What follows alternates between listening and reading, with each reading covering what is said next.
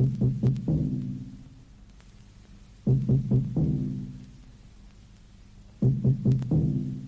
er historiske dage med en særmelding.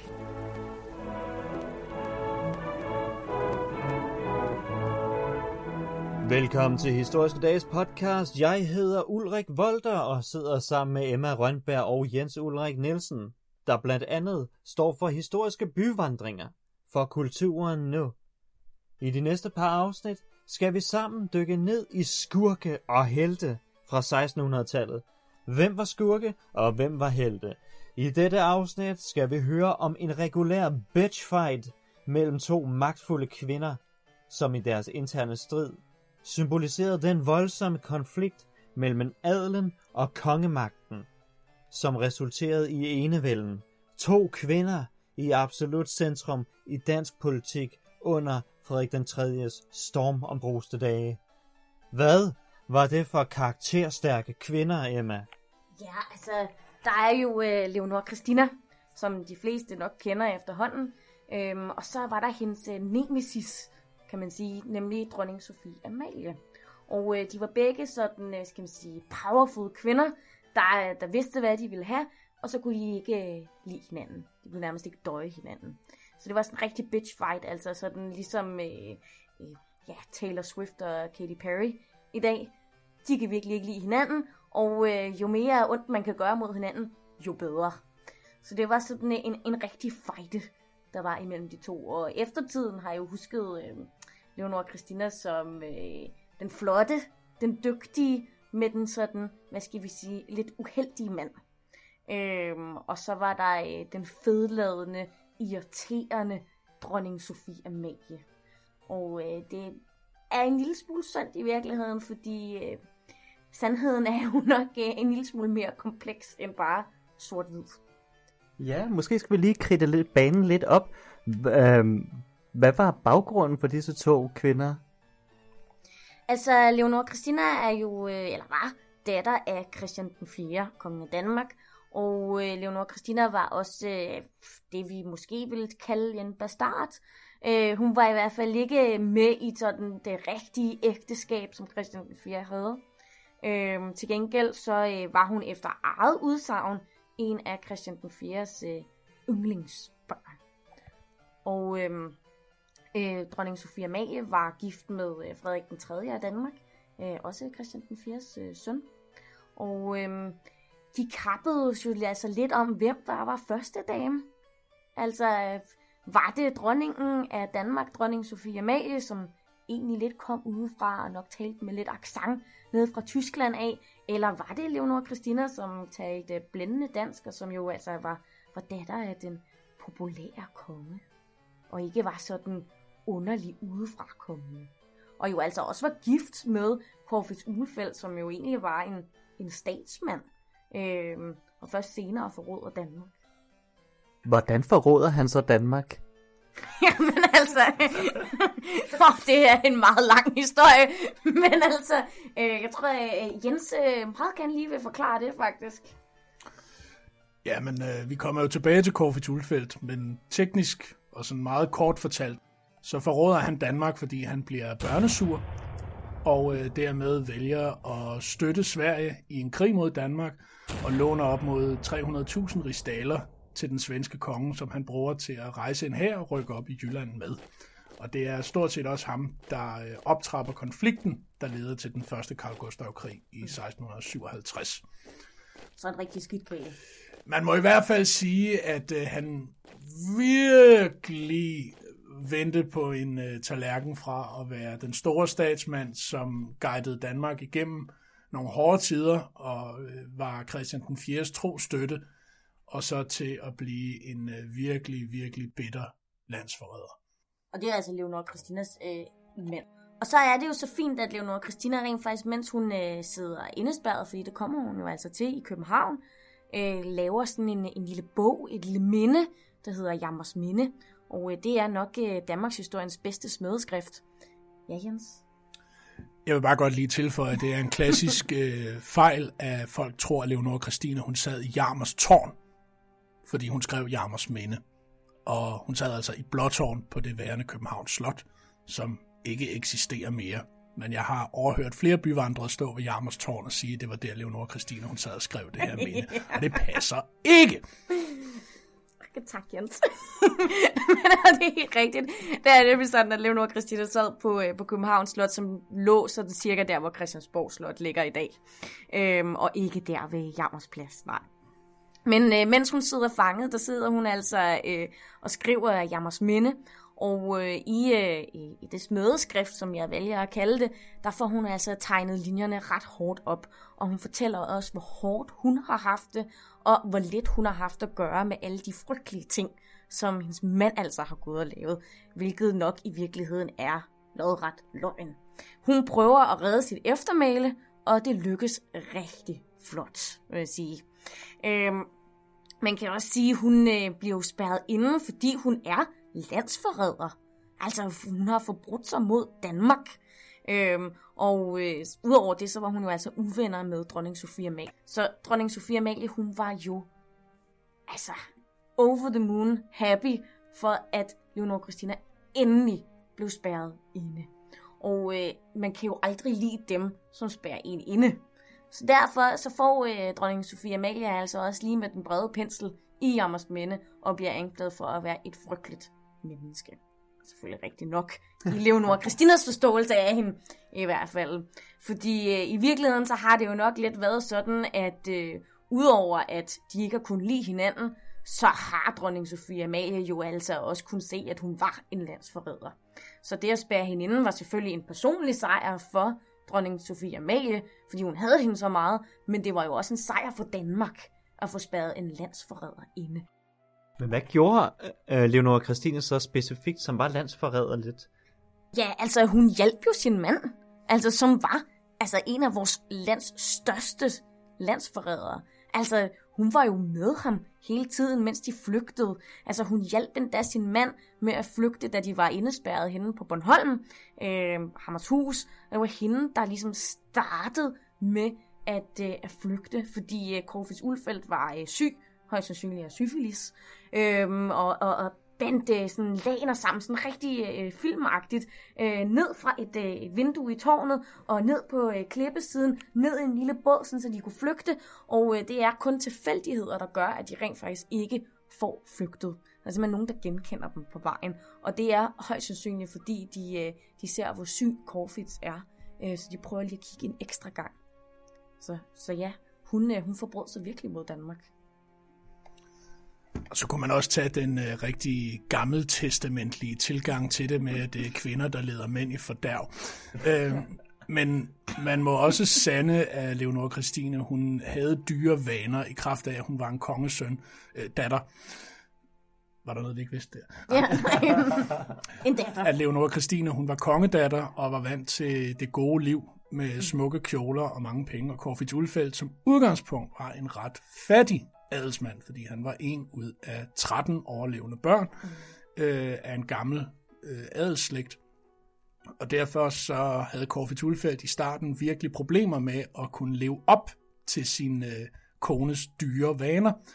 Og man selvfølgelig så har Corfi Tulfeldt selv haft en interesse, men det store underslæb, som gør, at han flygter til Sverige i første omgang, det har højst sandsynligt haft noget at gøre med, at han skulle have penge til at opretholde den her øh, fancy facade, som de to gerne ville have.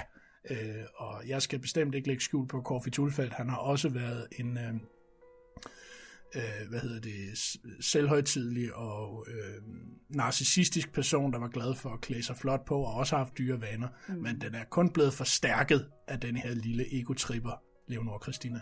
Ja, ja, og så har hun jo skulle have tøj til at overgå dronning Sofie Amalie.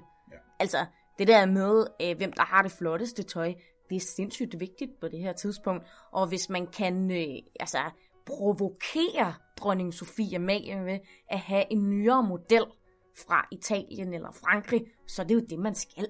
Og øh, en af de ting ved Leonor Christina, når man ser billeder af hende, malerier, jamen så lægger man mærke til, at Leonor Christina faktisk altid har hat på. Øh, og det har hun øh, nok af flere grunde, blandt andet fordi det er mode på det her tidspunkt, hun kan vide, vise, hvor mange penge hun har ved at købe de her nye flotte hatte, men også ved at vise, at hun jo rent faktisk er en del af adelstanden, og hun er kongens datter. Hun kan altså ikke rende rundt med en krone eller et diadem, men hun kan have hat på hele tiden for ligesom at vise, hvem hun er. Og det har altså været med til at provokere dronning Sofie Amalie, som jo i princippet var den højeste kvinde, men altså blev, blev øh, hele tiden sådan øh, positioneret til at være under Leonora Christina, når hun hele tiden sådan påpegede, at hun måske var bedre. Så øh, klart, at øh, der har været nogle ting der, og øh, altså, jeg vil sige, der er jo også en masse malerier, der viser, at uh, dronning Sofie Amalie ikke havde lige så meget styr på moden. De malerier er fra 1800-tallet, så de er ikke øh, tidstypiske, og øh, man har også sådan en forståelse af, at dronning Sofie Amalie var grimmere, mere fedladen, havde grimmere tøj, altså bare ikke var lige så god som Leonora Christina.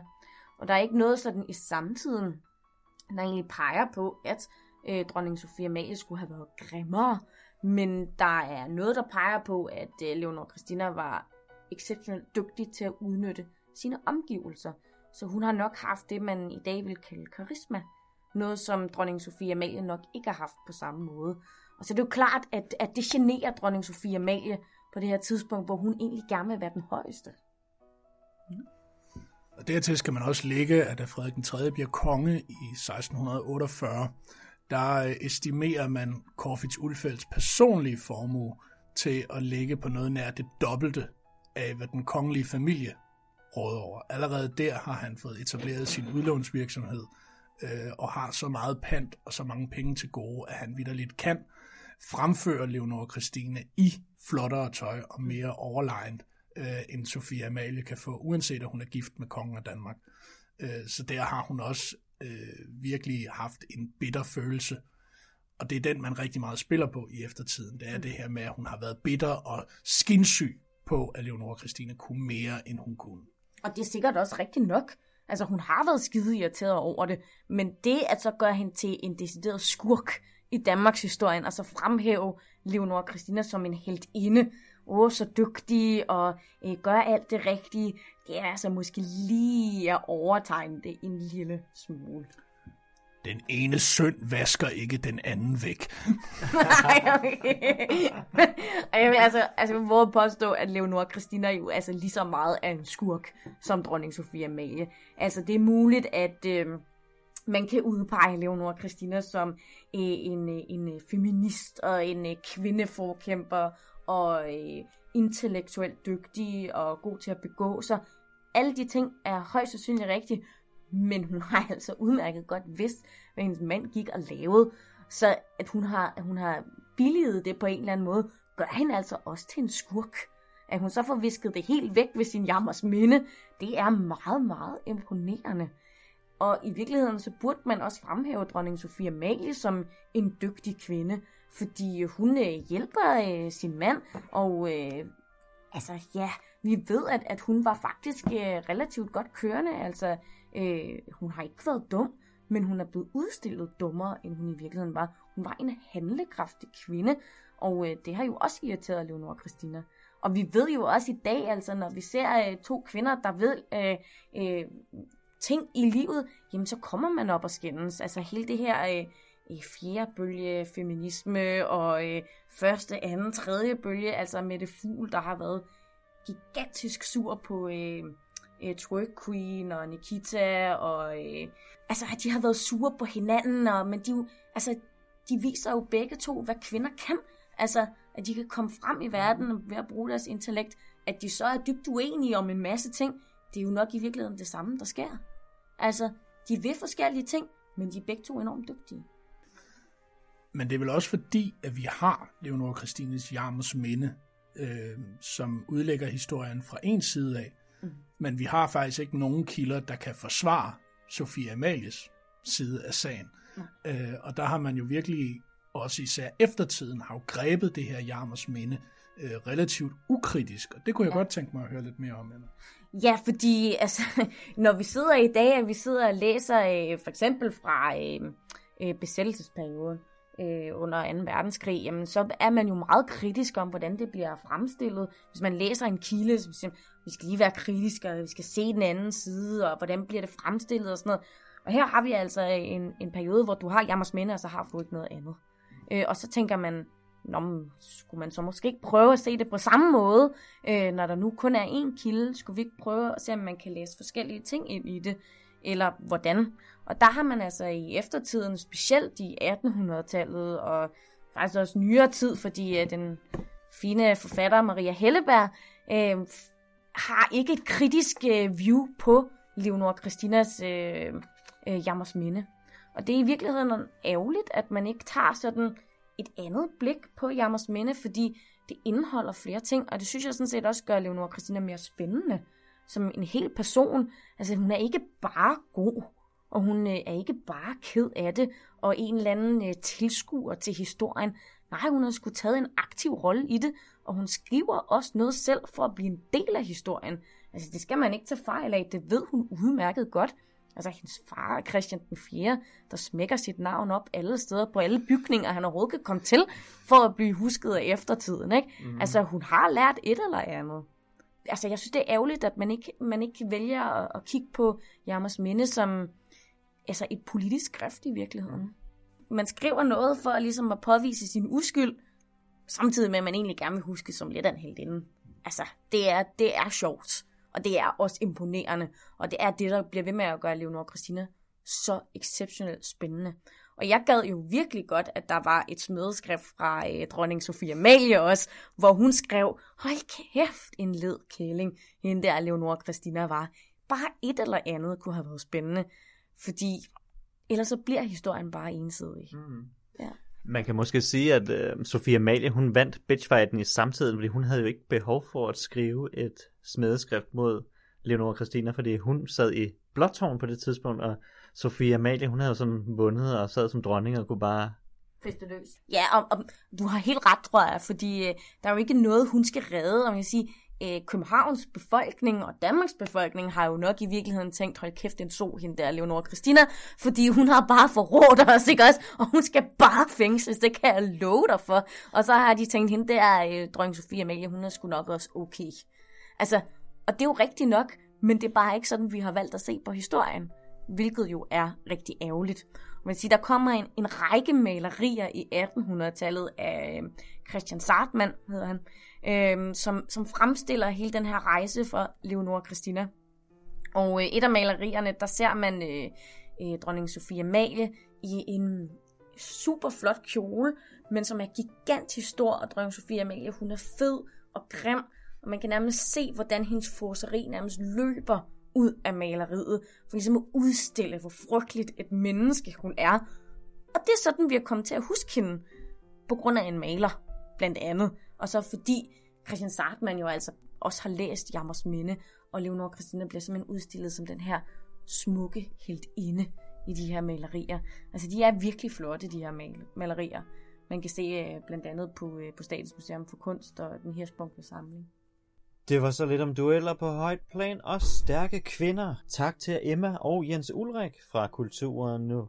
Der vil være tonsvis af drama og stærke kvinder på historiske dage, der strækker sig fra den 10. til den 11. marts. I næste afsnit hopper vi fra det ene køn over til det andet, og vi skal snakke om to statsmænd, Corfitz Ulfeldt og Peter Schumacher Griffenfeldt, to mænd, der begge blev dømt til døden for at være landsforrædere. To gemene skurke. Eller var det nu det?